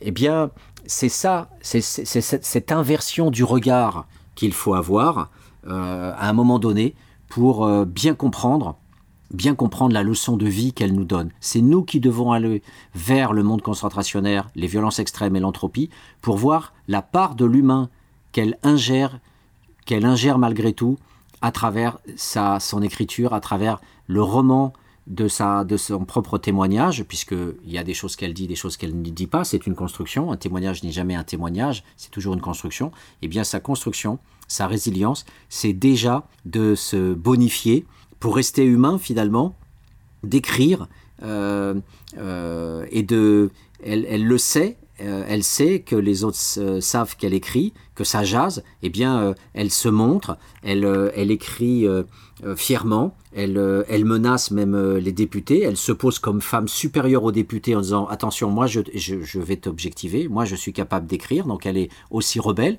elle est aussi dans la lutte, donc sa dignité n'est pas qu'une dignité fermée, ésotérique euh, dans l'en-soi de, son délire autour euh, de sa rêverie d'être belle et d'être une princesse. Elle est aussi capable d'affronter de, avec son papier en mettant son, son, calepin devant la face du, député. Et elle raconte bien sûr la condition d'une mère pauvre. Elle est, bien sûr dans la description de sa faim, la faim lancinante, la, désespérance de voir ses enfants, mais donc elle le fixe euh, à la fois dans la désespérance de la poubelle et en même temps dans euh, cet, cet onirisme qui l'a, qui l'a conduit à avoir aussi souvent beaucoup d'humour sur, sur sa propre situation.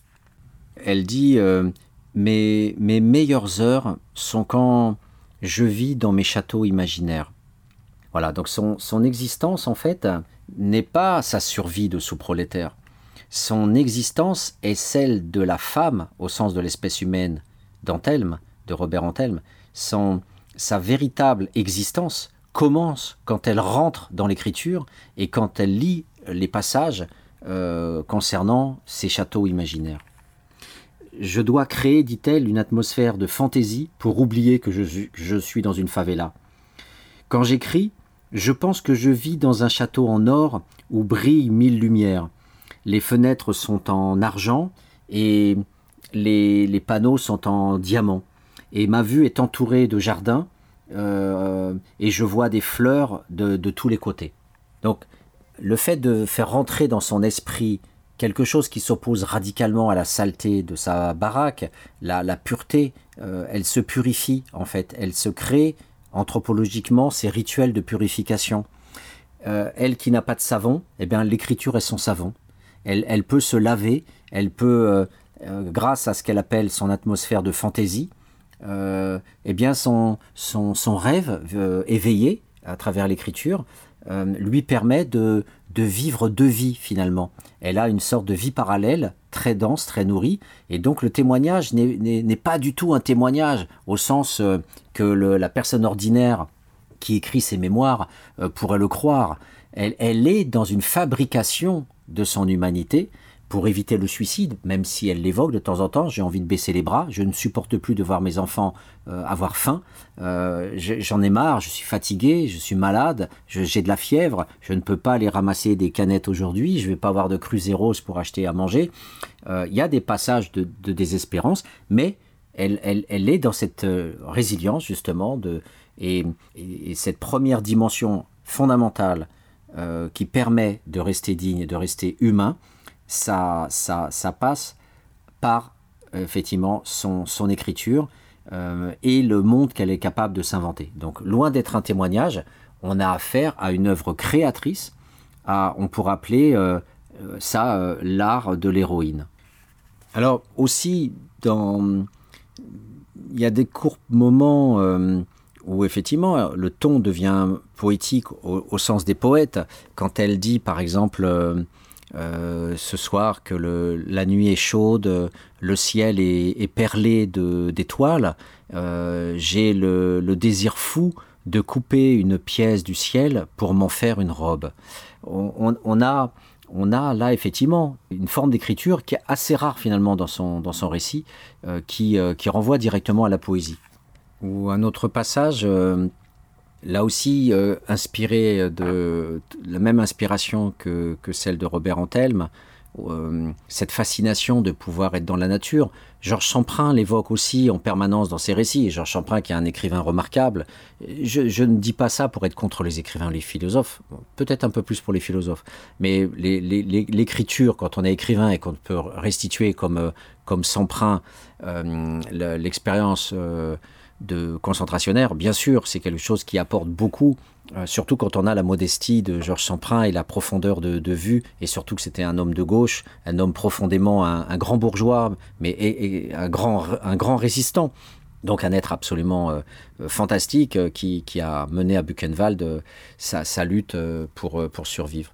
Donc à la façon de ces écrivains qui, dans les camps de concentration, se nourrissent d'une manière un petit peu anthropomorphique, en, humanisant la nature, en la, faisant cousine finalement de, leur personnalité. Carolina euh, suit cette, pente-là. Elle nous dit, euh, voilà, toujours euh, le ciel à la couleur de l'indigo et, je me mets à, comprendre que j'aime mon Brésil, ce Brésil-là de la nature. et mes regards parcourent ces arbres qui sont plantés tout le long de, de l'avenue euh, Pedro Vicente et hum, les branches euh, bougent par elles-mêmes et je pense à ce moment-là, elles sont en train de, m'applaudir, d'applaudir mon geste d'amour à, mon pays. Je, vais pourtant chercher du papier dans les rues, ma petite fille euh, est en train de, rire et je pense à Casimiro de Abreu, le, poète brésilien qui disait Souris, enfant, la vie est belle. Oui, la vie est belle dans cette rue-là. Parce que maintenant, euh, euh, dans cette rue-là, il est nécessaire de dire euh, Pleure, enfant, la vie est meilleure. Elle, elle ne présentant pas pour autant représenter qui que ce soit, elle, elle dit La voix des pauvres n'a pas de poète. Carolina est une femme d'une très très grande modestie et c'est pour ça que quelque part elle, nous attire autant. Elle, est, humaine, elle se donne à fond pour ses enfants, elle ne veut pas d'homme parce que non seulement euh, euh, ça serait la fin de son écriture, de, son, de sa survie à elle par euh, l'écriture, mais c'est aussi la menace, notamment sur sa fille, de la prédation sexuelle. Et combien de femmes préfèrent rester célibataires plutôt que d'avoir un beau-père voilà, qui, sera, qui sera un prédateur. Donc, donc cette femme profondément généreuse qui lutte pour ses enfants, qui, qui, va s'interposer quand il y a des, des bagarres, qui voilà est, solidaire aussi quand elle peut l'être, voilà qui est profondément morale. Cette femme-là euh, condense en elle toutes les propriétés humaines résiduelles qui peuvent être mobilisées. Elle refuse l'alcool, elle refuse de boire, ça lui arrive rarement, de temps en temps. Elle, euh, elle, elle, insulte jamais, elle s'en prend à personne et elle dit même souvent dans son livre euh, je, sais comment la pauvreté peut, peut détruire les, les, humains, donc je, les pard je, les, je, les je leur pardonne, je les excuse. Elle pardonne. Elle, est comme un- une sorte de, petit Christ finalement. Elle est, elle est miséricordieuse. Elle croit en Dieu, mais sans en parler. Elle dit, je déteste parler de religion. Donc elle, elle croit en Dieu, mais elle, le- elle le convoque rarement. Elle n'est pas là en permanence à lui dire merci, parce que elle se dit, bon, euh, quand même, je souffre énormément. euh, pourquoi, euh, voilà, ou, quelque part, on, sent quand même en filigrane, où est Dieu? Où est Dieu dans, dans ma souffrance? Quel message peut-il me dire? Mais voilà, cette femme quand même pieuse, euh, sans être, euh, euh, sans être dégoulinante de sorcellerie du tout, comme peuvent l'être la plupart des communautés traditionnelles du monde, qui sont très animistes et qui, qui sont très magico-religieuses, eh bien elle, elle, elle l'étale pas du tout. Elle est besogneuse, elle donne à manger, elle essaye de maintenir sa cabane propre, elle essaye de s'interposer dans les conflits, elle essaye d'être dans le lien social, de dire bonjour et de rigoler quand elle le peut, elle écoute sa radio, elle écrit, elle est une héroïne de la de l'humanité et c'est ce message-là qui finalement, au bout du compte, elle nous donne, elle nous donne sa grandeur au cœur de la merde, au cœur du miasme, au cœur de la désespérance et de la violence. Eh bien, elle est restée un être humain ordinaire, digne, un être humain euh, paradoxalement ordinaire, puisqu'elle est elle est l'héroïne de, de ce maintien dans la dignité.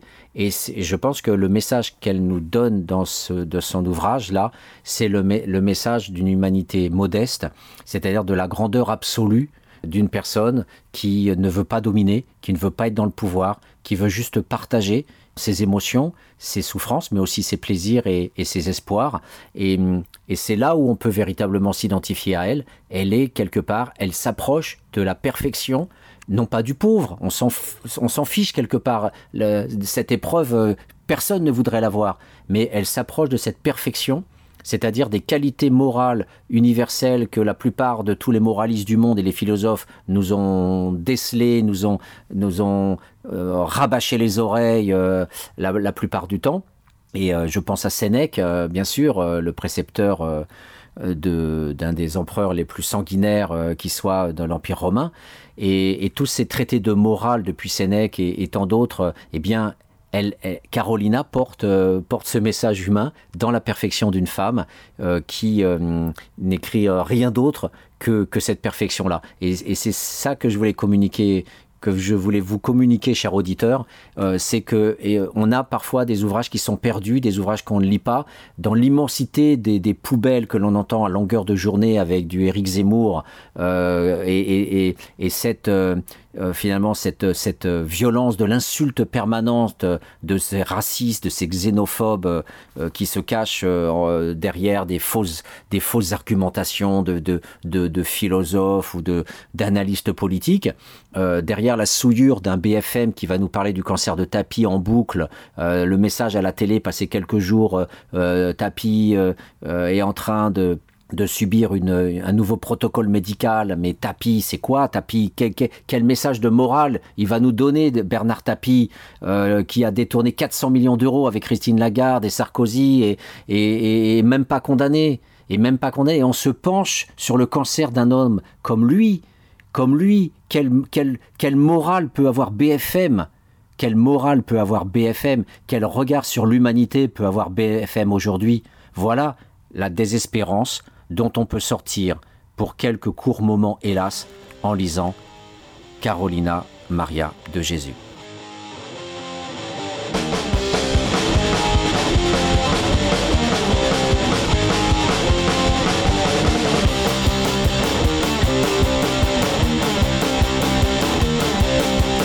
Oui, sois et tais-toi, toi la petite caissière, il n'y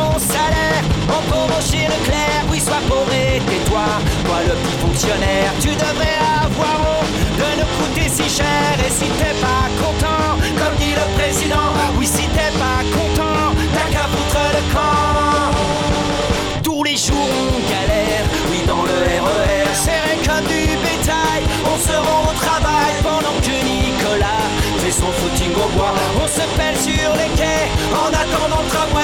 sois pourri, tais-toi, toi le sapeur-pompier, tu sais sauver des vies, ça rapporte pas de blé. Oui, sois pourri, tais-toi, toi le petit cheminot, tu sais les privilèges, c'est pas pour les prolos. Et si t'es pas content, comme dit le président, oui, si t'es pas content, t'as qu'à foutre le camp. Tous les jours on galère, oui, dans le RER, serré comme du bétail. On se rend au travail pendant que son footing au bois. On se pèle sur les quais en attendant le tramway. Tous les jours on galère. Tous les jours on galère.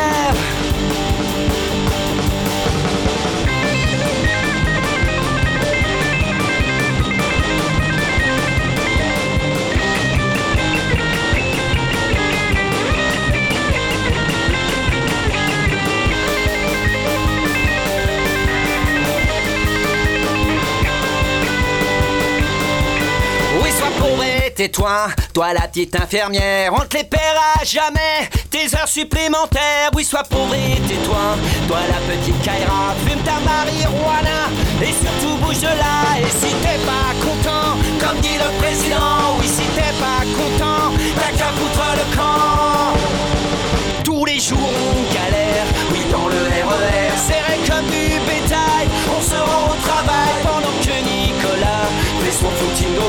On se pèle sur les quais en attendant le tramway. Tous les jours on galère, oui dans le RER. Serré comme du bétail, on se rend au travail pendant que Nicolas fait son footing au bois. On se pèle sur les quais en attendant le tramway. Tous les jours on galère, tous les jours on galère, tous les jours on galère, tous les jours on galère.